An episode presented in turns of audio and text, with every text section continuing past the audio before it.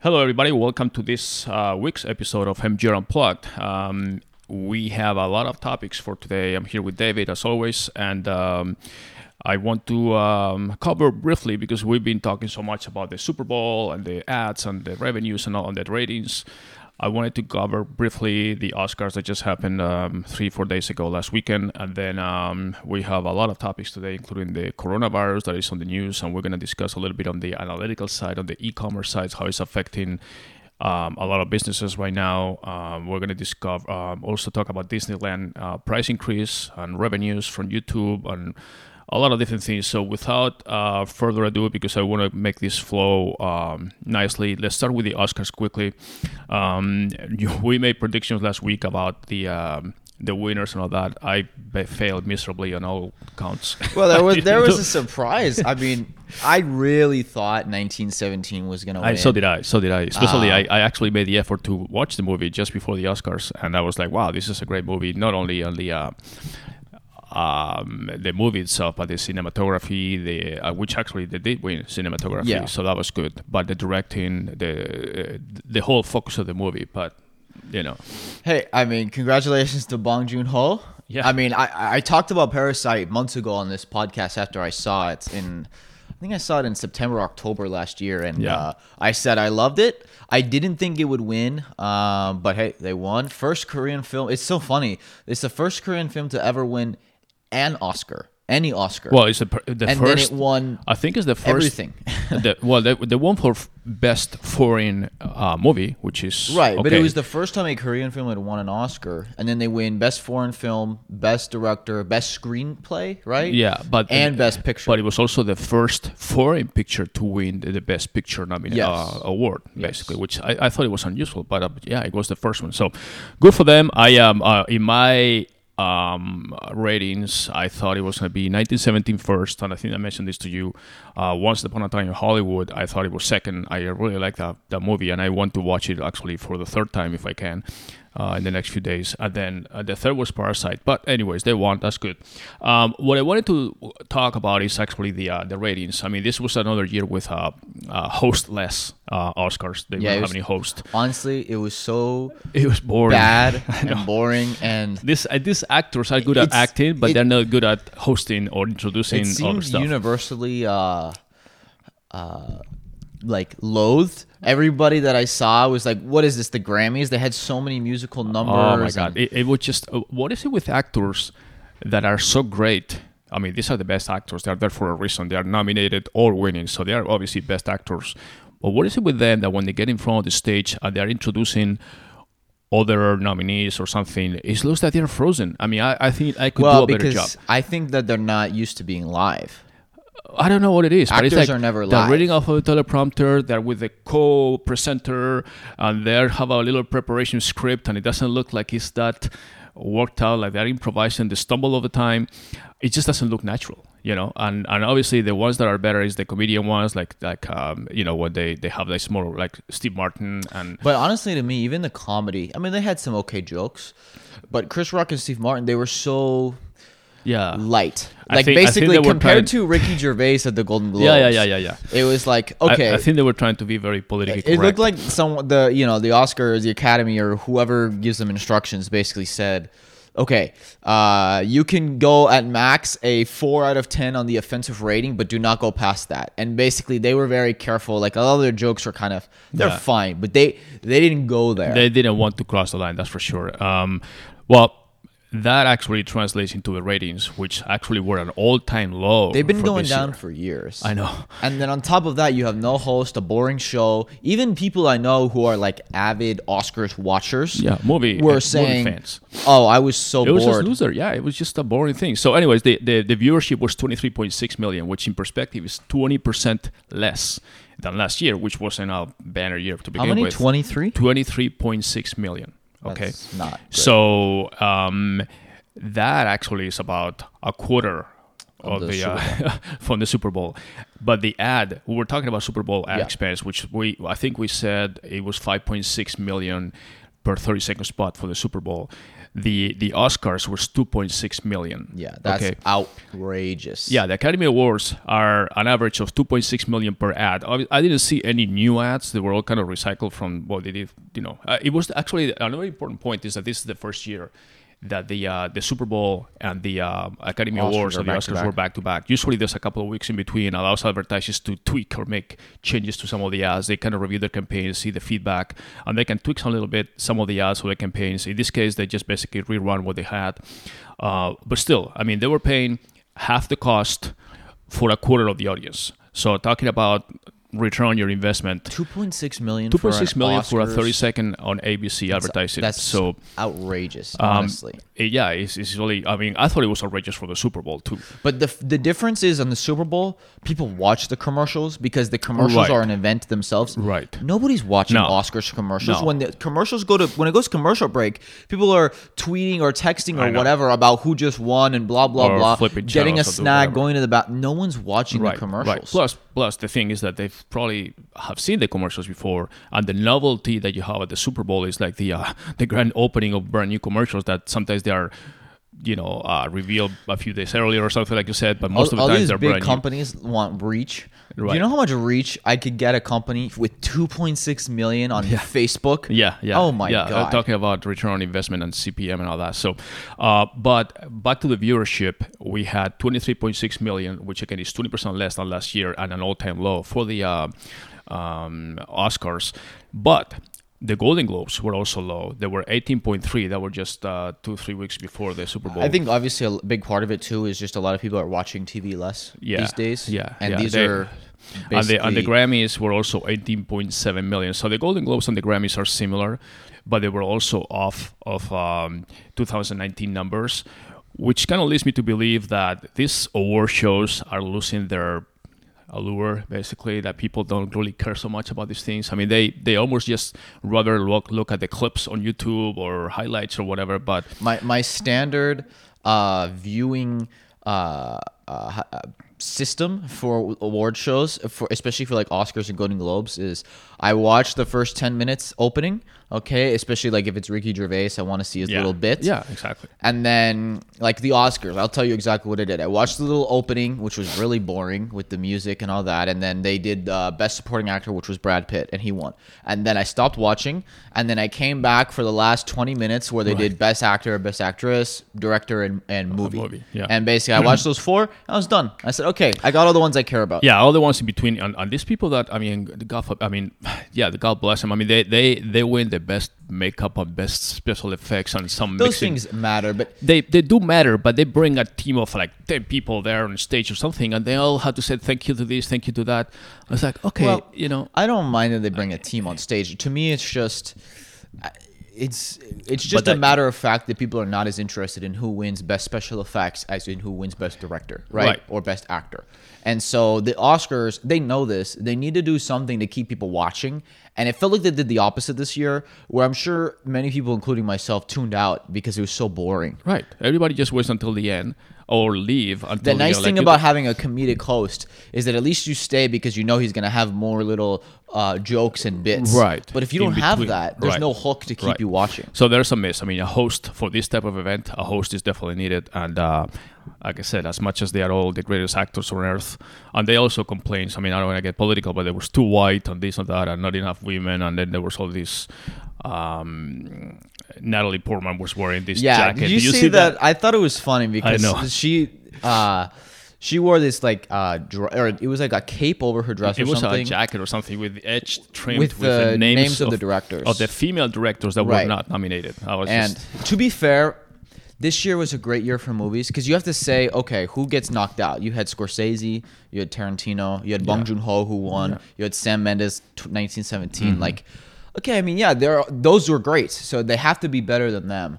Um, the one that I thought uh, I forget her name, but there was one woman who I did think made a great movie that uh, uh, I thought maybe should have been nominated, but it happens. But the funny thing was someone uh, I saw this on Twitter because she wore this, and then someone tweeted that Natalie Portman has her own production. I know studio, she does. She and does. she's never She's hired never a female hired a female director. director. It's like you're a she, she- hypocrite. she got a little backlash actually because they said you are part of the problem because Yeah. you are showing this you know uh, understanding and endorsement of the female directors that should have been nominated and they weren't with the names and brother and all that stuff he says but you don't even you know hire female directors for your own movies you know as he says well I, you know anyways that's just uh, and then uh, aside from the fact that there were very few um, african american women nominated or men or this uh, it was just anyways um, moving on from the oscars anything else? We just wanted to touch on the uh, on the advertising side. Um, i really i don't know who does the media buy and all that, but I don't understand. Obviously, the, the networks are going to charge whatever they want, and they were sold out, so it's not even like there's a you know that there's an issue with the price. But I, if I were an uh, account executive or advertising executive for any of the major companies, I will think twice before I spend. Two point six million dollars on a thirty the- second I think for the the, problem Oscars. is that these days, or not a problem, it's good for the the people selling the ad spots, but it's that advertisers have so much money, especially because uh, you know we like the markets have been going up so much. All these companies are so flush with cash, and they need to keep growing, and they just have these huge marketing budgets. but just because you have the cash doesn't mean you need to spend it. Well, that's a different. That's Yeah. a different conversation. I agree. But when you're a marketing CMO of a company with hundreds of millions in ad spend that you have budgeted, you need to spend we it. were talking last week. It's of- hard to spend 200 million on Facebook ads. You right Can't do uh, it, but you know? remember i think it was last week when we were talking about how many um, super bowl ads you still remember seven days later i mean this is today's thursday the oscars were on sunday it's like four days later i don't even remember a single ad like i see oh yeah Oh, from the Oscars. from the Oscars. Oh, I didn't even watch it. i know that's the point that's talking about 2.6 million dollars going down I'm the drain i mean you don't you don't reach anybody i mean or people don't even remember your ads so all right, moving on. Um, I, this is something I just found out actually this morning, and apparently it was announced yesterday. But Disney announced another price increase, which I know you're like you're a big fan of Disney and all that, and I am too. But it's becoming a little bit uh price increase, by the way, for their uh, parks, Disneyland and all that, which obviously had a lot of repercussions and backlash and all the stuff from from basically Disney fans and visitors saying uh, right now is for the first time is more than two hundred dollars, exactly two hundred and seven dollars to get a what they kind what they call the um, uh, combo uh, ticket or something. the double pass. Yeah, to go I to think it's the hopper park, park, the- hopper or yeah. something that you you can go to Disneyland and the uh, um, adventure park and all that. Two hundred and seven bucks. It's like, I mean, you have a family with two kids. You're spending a thousand dollars between the tickets, and that's nothing. I mean, that's without the Yeah, and then you fast passes buy- and all these things. So uh, Then you have to buy, track. you know, food when you're in there, food, yeah, food and stuff, and this and merchandise or whatever. So, and obviously, probably stay in a hotel or something. I mean, going to Disneyland now is like a freaking thing for the rich, I guess. Yeah, but I think it's a supply and demand problem. I mean, Disneyland is always full, you know. So if they think that they, hey, we have so much demand, obviously the park only has so much capacity. So uh, Disneyland is actually fairly small, to be honest. right, I know. Compared, and you have to, to- think about it. Where is Disneyland? Disneyland is in Anaheim, yeah. Anaheim. It's right outside of LA. It's in a very wealthy area. It's in one of the wealthiest states in the country. It is, Um, but, but it's also getting visitors from all over the world. I know it and is, all over the country. It it is a supply and demand problem. And if they say, hey, you know what, we can I don't know what their daily visitor maximum count is, but you know, if they say we can only have this certain amount of people a day and we're just basically sold out every day, we think we can raise prices. Do you think this raise price thing is to cover their additional? I mean, uh, last year they said that because they added different shows on, on the um, Star Wars, I think it was last year. Yeah. Anyways, they they added they increased the price and it was okay. But mean, now keep it's in like mind, twelve they- months later they increased the prices again. They do spend hundreds of millions I know, of dollars developing all these new rides and That was my point. You think the price things. increase is to compensate for added cost, or is just to add more profit to their bottom line? I think it's both, probably. Because it's getting to a point where the, the more profit they have, the more they can spend on creating even better attractions. But obviously, listen, I, I also don't think that they want to price themselves out of the I think they already did. yeah. Or I mean, start- or maybe instead of especially because people on in California especially like for people who are not in California going to Disneyland is like a whole trip but people in California they'll go multiple times a year so now maybe you have a family who's used to going two three times a year who says okay we can only go once a year now basically yeah. Um, I don't know. I mean, th- listen, they run their numbers. They're a business at oh, the end of the day, so they, they, don't do these things I was, on I was whim. surprised because it just uh, it was announced on Twitter or something, and then it, it went like crazy, and and uh, you know this this kind of especially when this for I mean all these other attractions that are more like adults and all that stuff too, but Disneyland is traditional. I mean, obviously, a lot of adults go to Disneyland, parents, and all that stuff, but they it's primarily for kids, and it makes it very difficult for a family you know, when their no, kids I, say, "Hey, course. I want to go to Disneyland," and their parents want to take their kids to Disneyland, to Disneyland, but at the same time, it's like, "Hey, son, it's 200 bucks or 100 i mean it not, it's not always uh, 200 bucks but it's really in the 100 plus for the normal ticket without yeah. fast tracking you're going to be waiting line small park it's packed and it's not really that pleasurable experience. You know, you take your kids, they're going to be entertained, but it's like you're going to spend like over a thousand, two thousand dollars between hotel stays, travel trip, and the tickets. And it's like, sorry, I can't afford it, son uh, or daughter or whatever. Yeah, it's like uh, it puts the parents in a difficult situation for that stuff. You know, so yeah. I think they need to watch that. Uh, they have some school trips and all that stuff, which is good, but those are obviously local for, for the local area. So um, anyways, that was just something that I wanted to discuss briefly. But the main uh, topic for today is actually something that has been uh, in the news for, for quite a while. And we, we, we try to avoid talking about it because it's been everywhere. But I, I started to affect some of the clients that we work with. well, I did talk about it in my uh, newsletter that I send out every week uh, okay. a few weeks ago. The coronavirus. The coronavirus is the topic. So so I don't want to discuss too much on the. We'll touch briefly our opinion, not expert opinion. We're not experts or doctors or anything on the actual virus itself or the or the disease itself. Uh, but obviously on the economic implications and things that are starting to kind of um, snowball a little bit all over the world, not just not just the right. the the, uh, the region in China, Wuhan, and, and the nearby cities. Some cities are. Uh, the weird thing is that some cities are more in quarantine than others, even though they seem to be like equal distance from from Wuhan, where everything started. So um, briefly on the numbers, and and I was looking at. I've been doing a lot of research for the last 24 hours about this. And the amazing thing is that there's numbers all over the place for this. Right. I think I'll give my opinion and then you can give yours. I think uh, I don't believe a word China says about what the real numbers are. I think uh, a good rule of thumb would be uh, whatever China says, at least double it to be safe because that's probably more real, if not even more than that. Um, and especially the thing that's very scary is the death rate. Because if you remember a few weeks ago, the death rate was reported as uh, it could be less than 1%. Then it was, oh, maybe 1.5 to 3% is, I think, what they said. And now there's some estimates that I've seen that they say, oh, it could be way higher. It could be like 16% death rates. That's a big, right. big and, and, difference. And That's every, one in eight. that is the thing that, you know, first one of all, seven. we used to have like 40,000 cases. And now just overnight, they added another 16,000 cases because they were clinically diagnosed. These definitions are very vague, and that's the thing that is the confusion. So now all of a sudden they added another um, 15,000 cases because they were clinically diagnosed. And before the cases used to be people that reported to the hospital, not people that maybe had it but didn't go to the hospital. Now the people that are diagnosed but they are kicked out or quarantined or whatever. And then obviously like the death rate obviously um, eh, you know, based on 40,000 cases, and you back in the days, you had like 400, 500 deaths or fatalities, and uh, so that's like one percent that you were talking about.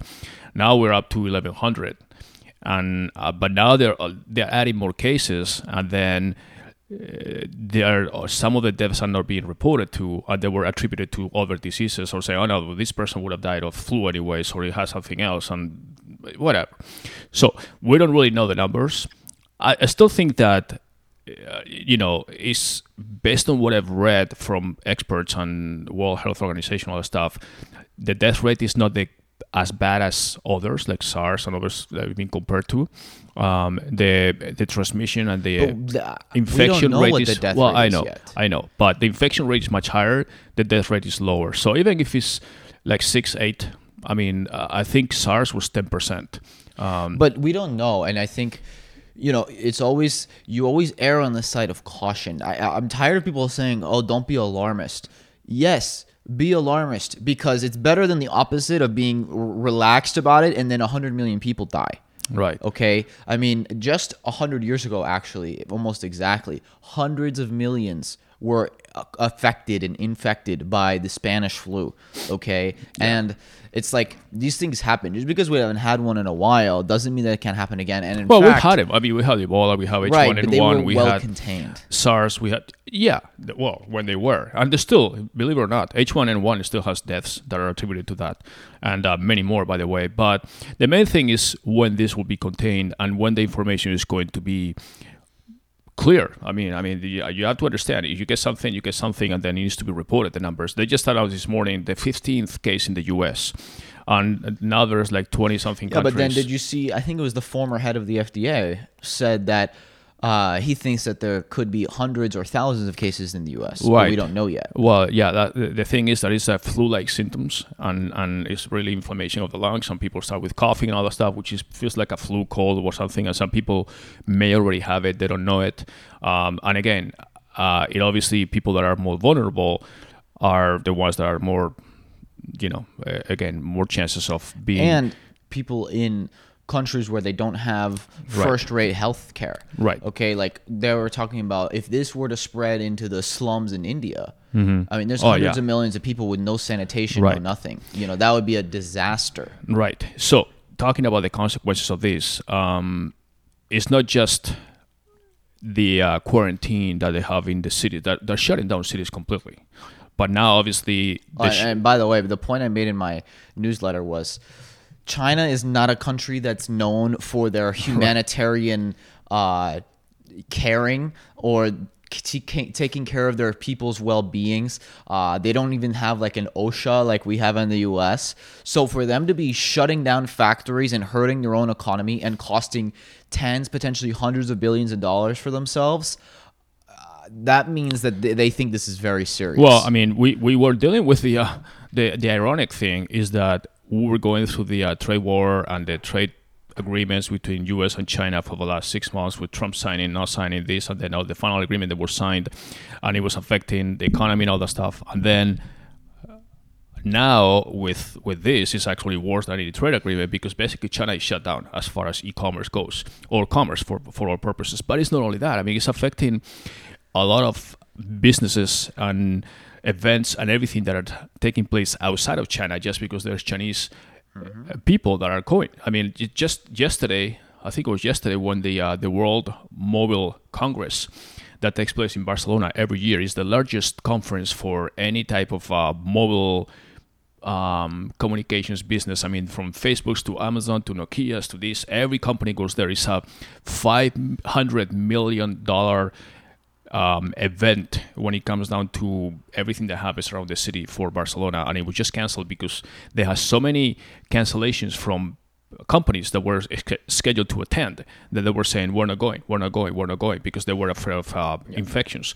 And they were actually the organizers were actually saying okay we're going to change the microphones after every session. We're going to have stations for washing hands and all that. Basically we're trying to say okay we're going to make sure right, that nobody gets shut infected. down an event that's yeah. a huge money loss. right. Well, it's huge. I mean, uh, it's a big deal because, uh, for one, insurance hotel operators are, have cancellations now. I mean, obviously, the, the city that was supposed to be super crowded with this event, uh, all of a sudden is empty. It's like it used to spend like the um, uh, consumer electronics show in Las Vegas or whatever. Right. I mean, everybody is supposed to attend. All of a sudden, you say no, it's not going to happen. Just like two weeks before it's supposed to happen, or even two days before. So, uh, but not only that. I mean, there's a lot of events, sporting events. Uh, Formula One, which I'm a big fan of, uh, they just canceled their uh, Shanghai, or they said they postponed it. I very much doubt that it's going to happen this year because, for one, the calendar is so full that you cannot just go back to Shanghai anytime in the year, you know, when the schedule is so tight. But anyways, they canceled the, the Formula One Grand Prix in Shanghai that was supposed to take place in uh, beginning of April. Um, Formula E, another Formula event, uh, racing event, was already canceled because that won't happen. It's supposed to happen like at the end of February or March. Um, sporting events, LPGA, tennis events, and now even qualifying events for the uh, 2020 Tokyo Olympics, the Summer Olympics are in Tokyo, by the way, from all places. Now in basically in just across the ocean from from China, and um, even though the organizers are saying um, they will happen no matter what. Of course, what they're going to say is, is their big, big event. They spent like for the last eight years trying to organize them, so they're going to say we're going to, you know, think about it. So they say they're going to take place no matter what, but they're also spending like a hundred billion dollars um, in making sure that everything goes smoothly and they have the proper infrastructure for safety and a hundred billion. You mean a hundred million? No, uh, Japan is spending a hundred billion. No yeah. way. Yeah. No. A hundred billion.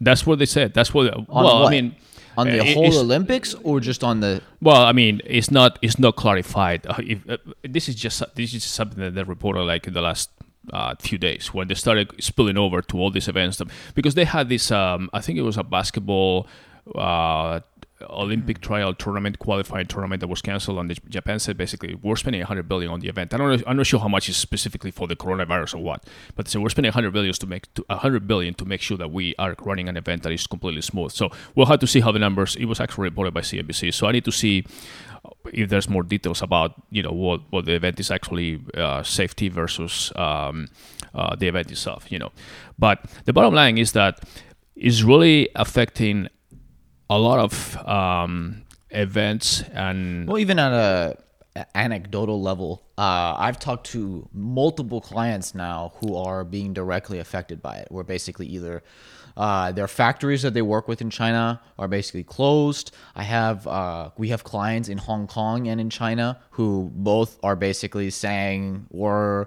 shut down until further notice. Um, I mean, it's it's it's real, and uh, this is like this is a this, these are real consequences to uh, things like this. You know, we always talk about what's the next black swan event. You know, two months ago, no one was thinking about this, and now all of a sudden, two months later, it's like, oh, all of China could be just shut down. You know? Yeah, and and, and I don't know. uh, one thing that still amazes me is that the U.S market, the stock market in the U.S. oh, US. I can't believe it. I can't believe the market is still just flying. It, it's just like care. he's totally oblivious of this thing. Like I always look, it.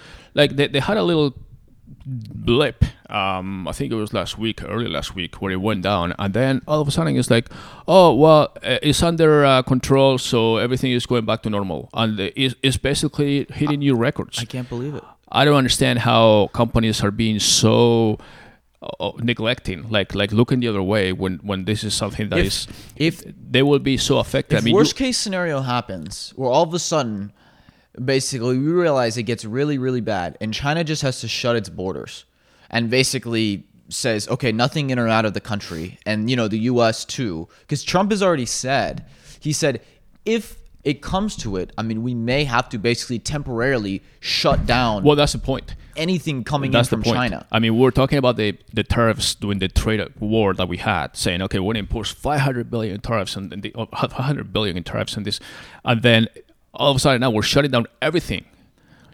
And I mean, and, and the, the stock you, was if, going down for that, but it's not going down for if, this. If all of a sudden China shuts down, that basically screws I don't know, 80% of the global supply chain. absolutely. Yeah. Uh, how the market isn't just doesn't care, just keeps flying up. Oh, business as usual is is is baffling to me. Yeah. I, I uh, don't understand it. Just I think they're betting that oh, it's just gonna go away nothing's gonna happen. But if it ends up getting worse, I think we're gonna see a major, major sell off. I mean, it's at all time highs with yeah, a it is. pandemic going on across the ocean. It is.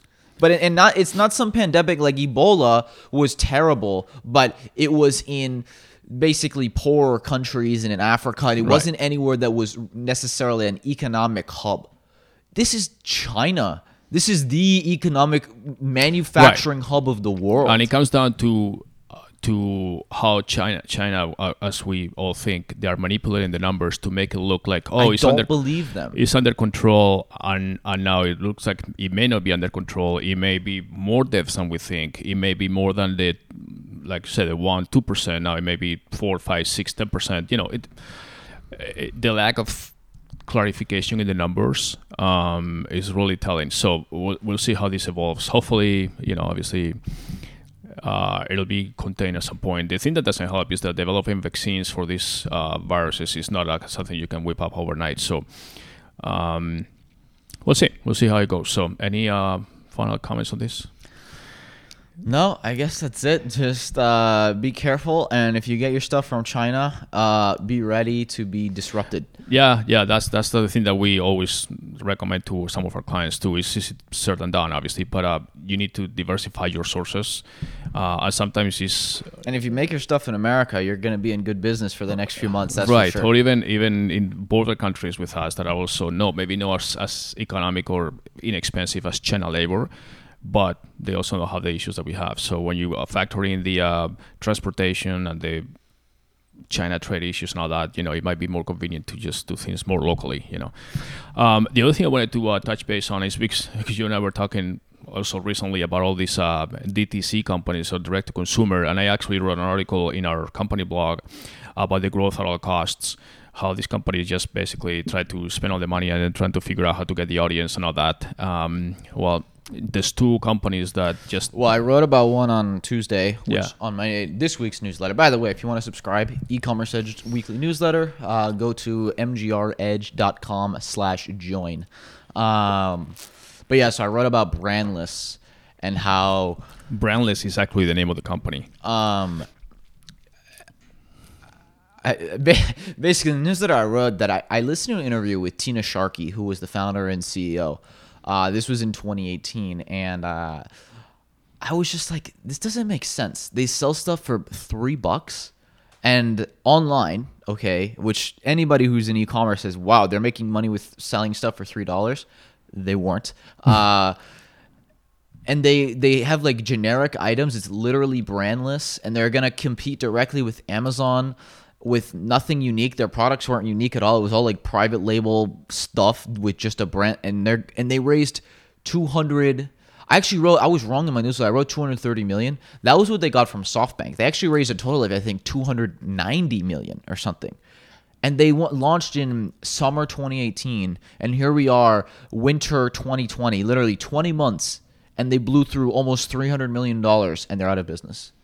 That's I, I wrote I basically I wrote that this is why strategy matters, and I said that but, this strategy was all wrong, and I saw it two years ago, and it, I didn't think they would blow through the money this fast, but they did. But what what do you think is the? Uh, I mean, in my point of view, if if I'm an investor, and I don't see a viable chance for that company to survive. I don't invest, which means yeah, if course, but if other people don't invest, that company never even gets off the ground. What yeah, happens but they now, thought think, it would work. Yes, but based on what? I mean, there's there's they liked this idea of oh these guys are going to try to take on amazon and they look at amazon with a trillion dollar market cap and say if this company do you know how how it'll take to I mean, how how much effort and intelligence and money will take to take on Amazon? Amazon, first of all, didn't just start overnight.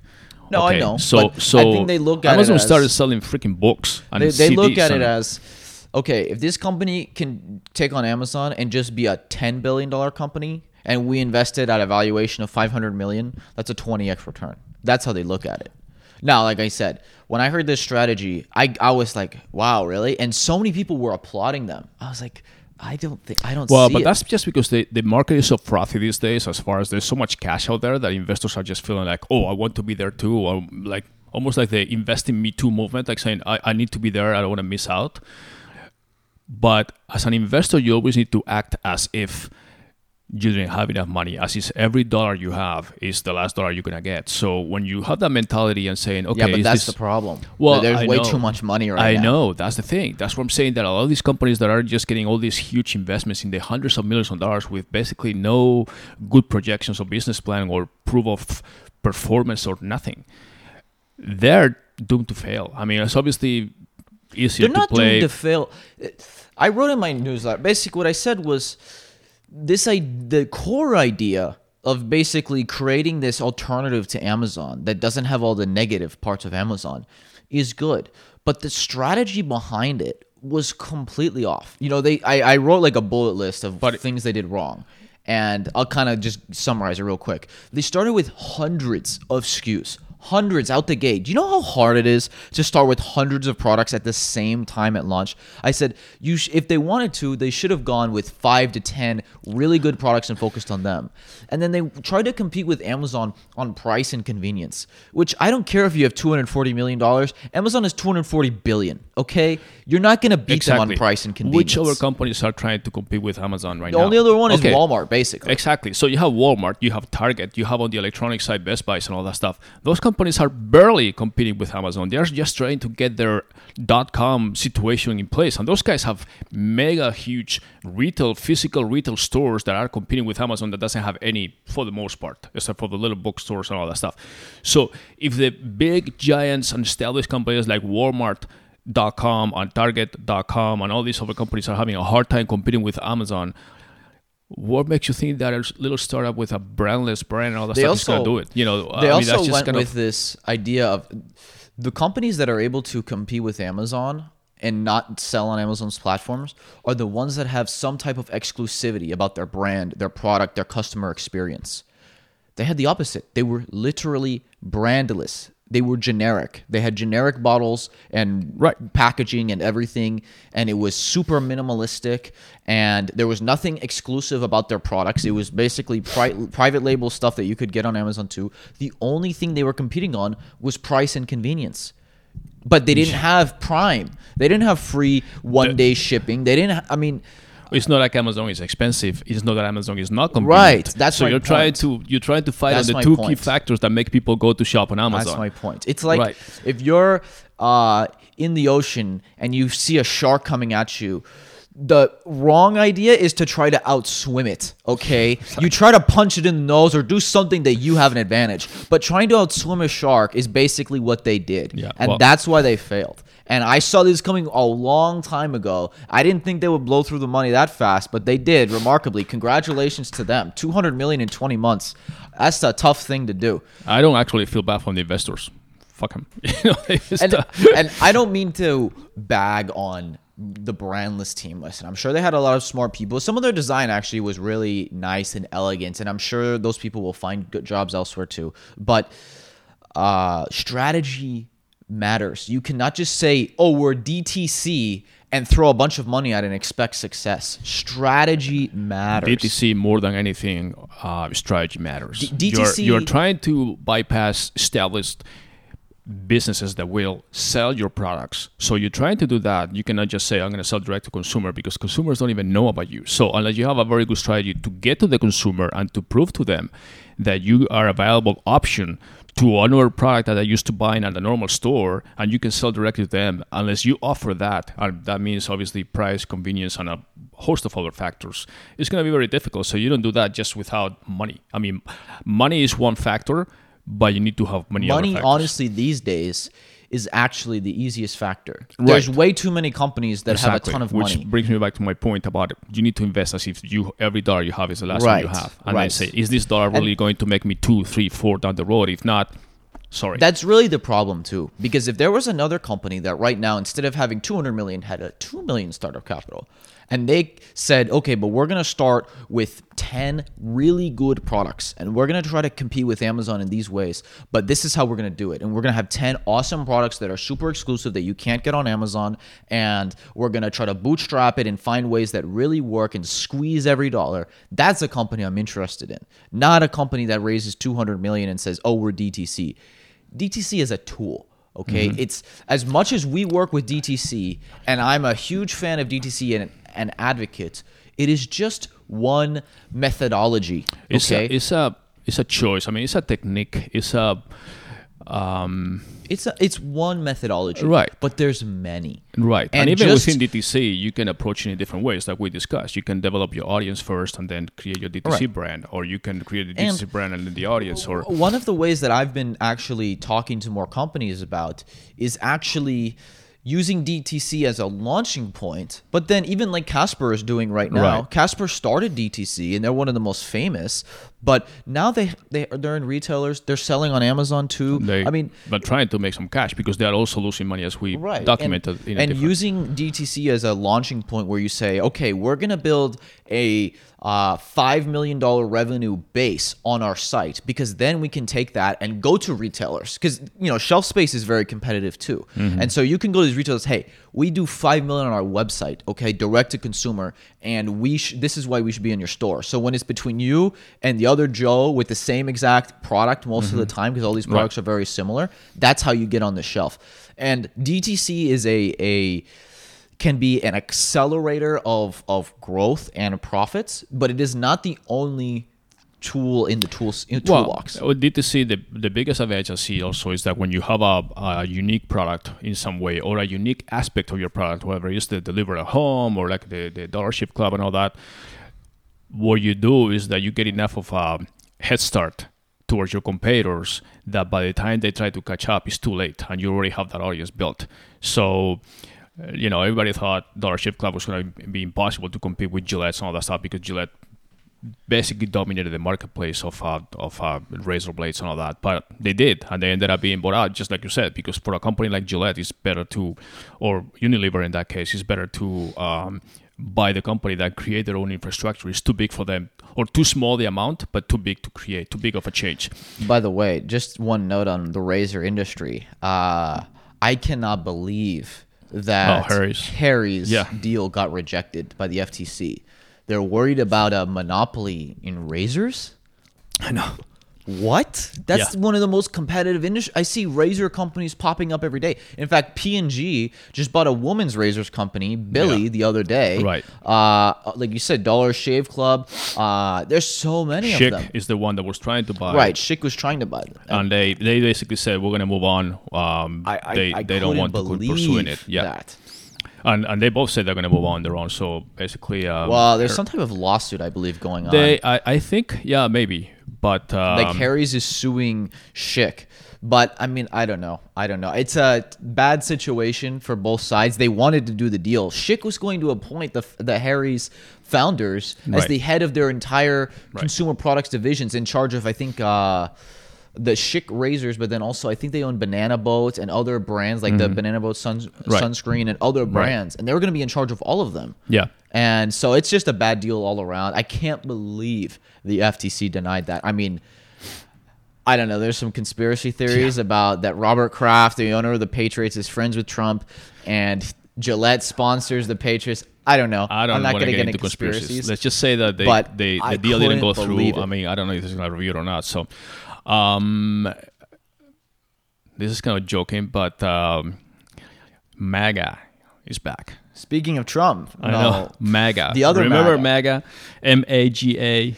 The other MAGA. We're talking about Microsoft, Apple, Google, Amazon. Amazon, right? So uh, it's funny because Trump now is saying that uh, the famous "Make America Great Again." Well, now um, it's KAG. Keep yeah. America great. That Keep American great. Doesn't that, have the same pitch, the same. Uh, but uh, he's taking all this. He's making these speeches like uh, he's making America great again, America great again, and uh, since then we have these trillion dollar companies now, which is what he calls the new mega companies, which is like like you said, is Microsoft, Apple, um, Google Alphabet, and then um, Amazon. So um, yeah, those are trillion dollar companies, at least in valuation. Um, so I don't know what that means. It's just just market valuation, but yeah, they're big companies. The only one that I'm surprised think... Facebook is not there. Yeah, they're not that far behind. Yeah, everybody thought in the beginning that Facebook would be, you know, the first one to reach the trillion dollars, and then they, after all these last years of uh, uh, controversial issues, they kind of. Uh, if you had to bet on one of the companies dropping out and one of the companies becoming a two trillion dollar company, the first one, what would your bets be? I don't know of any company that may drop off. I mean, all Microsoft and Apple, Google, to... or, or, Alphabet and Amazon. I don't know if I, I do think, like I said before, that Facebook will probably join the party at some point, if if if not very soon. But I don't know if any of these companies, unless there's a major if I were recession to guess, factor. I, if I were to guess, I would say it would be either Google or Amazon. Amazon, really? Well, because Amazon of all of them has the lowest margins. Um, yeah, but keep in mind that they have like Amazon Web Services that they, they have all this other stuff that yeah, is really but they also have a, a dwindling advantage that I've discussed. Yeah. Um, I don't think any of them will, but if I had to put, if I had to had to choose, I'd say either Google or Amazon. Apple definitely not. Apple makes a ton of money. Yeah. Uh, Microsoft seems to be really growing on the enterprise side. Mm-hmm. Ton of money too. Um, if who would your guess be for the two trillion? If you were to guess, which company will Two be the trillion? first to be a two trillion? It may not be That's any of them, but That's a big jump. I don't think we're gonna have two trillion. basically double soon. again from here. Yeah. If you were to guess, which one?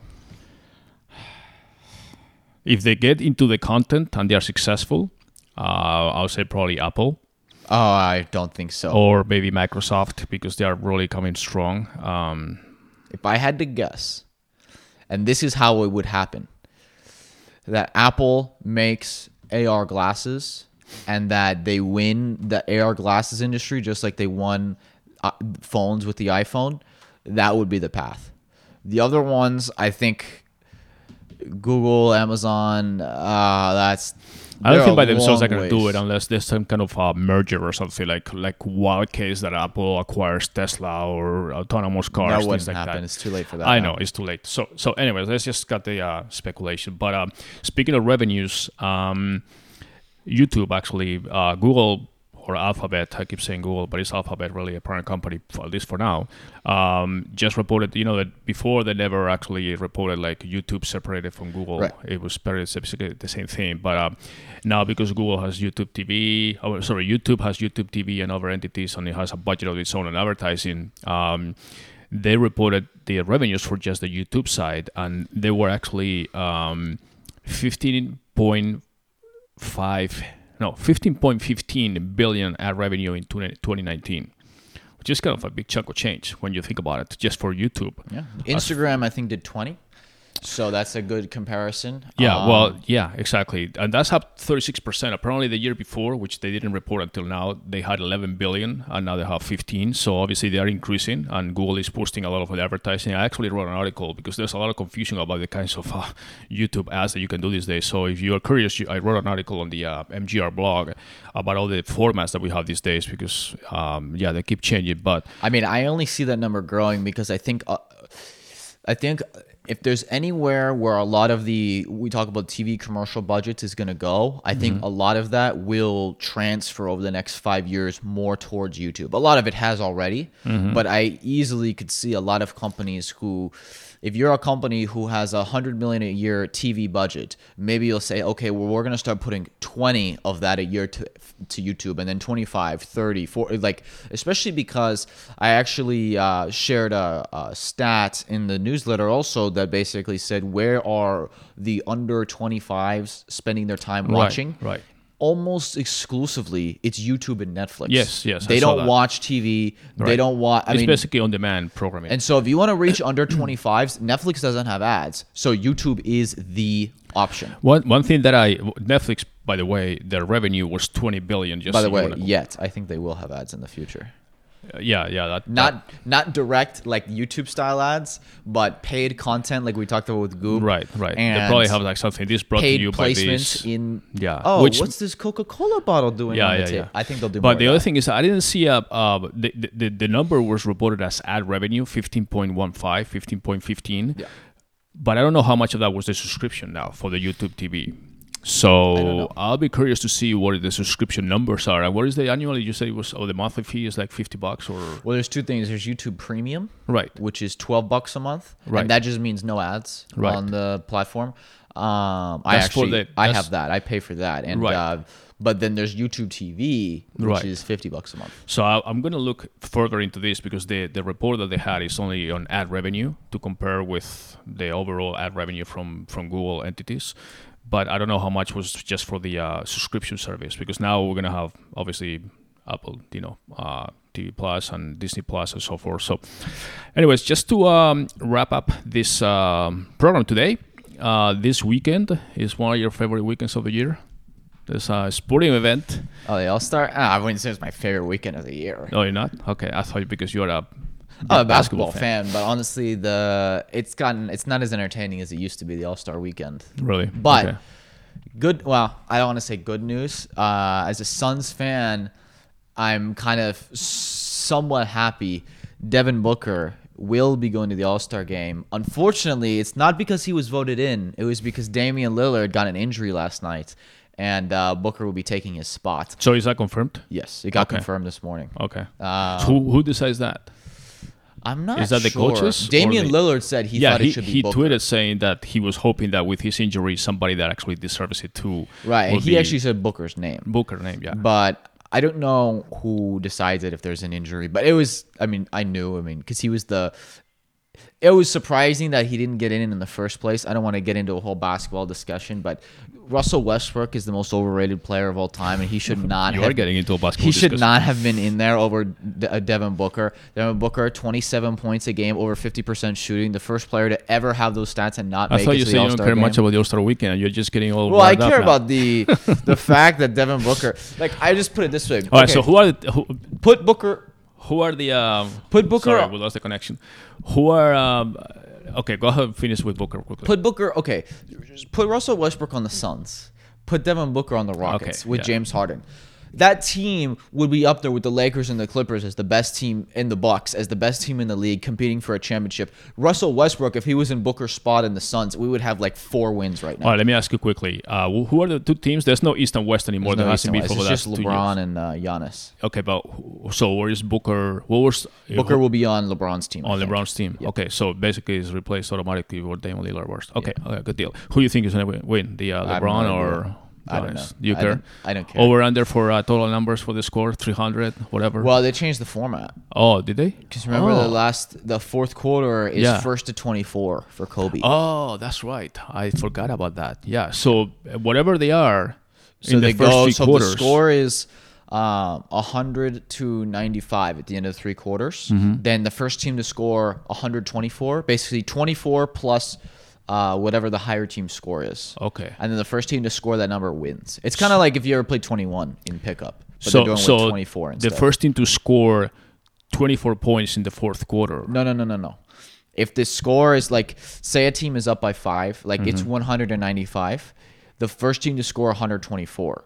So the team who has 95 has to get to 124 also. Okay. So it's still basic because obviously they don't want to do that because then the first three quarters don't matter. Why? So right. if you're down 10, then instead of scoring 24, you have to score 34. Okay, I got you. I got you. All right. So, all right, that's nice. Uh, I'm assuming there will be a lot of events or a lot well, of. Well, they're uh, also wearing number two and 24 for uh, right, right. Kobe and then his daughter mm-hmm. who wore number two. Right. So there will be a lot of things going on. So, anyways, um, it's on TNT, I think, or who else? Probably. It normally is. Usually it's on TNT, and I don't know. You are interested in the three point um, contest and all that stuff. I I, I, actually haven't watched the All Star game. I don't know. Uh, I remember it was last time. Uh, maybe catching glimpses here and there, but it's one of those things. Mid season, it's good for basketball. I don't really care much for it. So, all right. Well, that, that's it for the uh, this week's episode. Any other? Um, Do you have a, thoughts? Who's your pick for the NBA title as of right now? NBA title? Oh my god, I'm not an NBA fan, but uh, I'll say uh, probably Lakers. Okay, who's winning the East?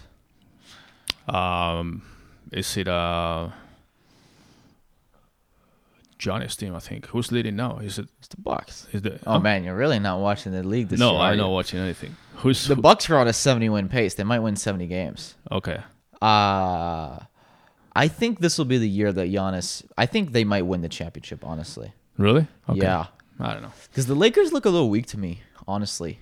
Uh, I think they are uh, just kind of uh, gelling and they will be peaking at the right time. Remember, LeBron is there and he says, I don't care much about the first 82 games. I so you about... think between Lakers Clippers, Lakers win? Oh, yeah. Or you say, oh yeah, like clear? You think no chance? I think so. Yeah. I Kawhi's think, the defending champ. Yeah, yeah, he's the defending champ, but uh, he doesn't have. Um, I mean, to me, Here's Paul a, George. He's a, he has a better team. Well, I don't know. He has a I don't team, know, but at least a team on the level. Yeah, what about Anthony Davis? Year. I mean, you start comparing. Uh, again, I'm not an expert, but if we start comparing, uh, what the standings right now? Who's ahead? The Lakers are first right okay. now. I want to stick with the Lakers. I would be happy if we had Lakers Bucks, so we could see the Giannis the new up and comer versus the old LeBron. Right. Yeah. Well, not old LeBron, but the older. Uh, He's old LeBron. he is kind of old LeBron now, but the the old regime versus the new. That Right. would be a fun finals. But uh, I'm gonna go Bucks. I'm gonna go with Bucks. I think this is their year. All right. Going with it's too early. It's not even February. We're discussing playoffs and NBA finals now. So, um, And the Suns are gonna make a final push to make the playoffs. okay. And we have the uh, European uh, Soccer Cup also this summer. Oh, That's the one I'm going to be watching. We're going to have The have Euro it on TV. Cup? The Euro Cup, yeah. Okay. So we're going to have it on TV when we uh, we're going to have our our MGR unplugged. do we uh, do we have the rights to that? Are we gonna get uh, taken I down? I don't care. They can come here and take me down. I don't care. All right, guys. This is it for uh, this week's episode. Uh, we'll be back next week again. Um, that's, That's it. it. All right, guys. Thank you. And uh, you need to um, follow us on um, on the web or Twitter or Instagram. Um, you know how to find us. We're um, mgragency.com is our main website, our agency that we handle and we manage all the digital campaigns for our customers. And um, a reminder that all the show notes and all the things that we talked about will be obviously on all the um, uh, MGR Unplugged episodes and pages and so forth. So until next week, goodbye. See ya.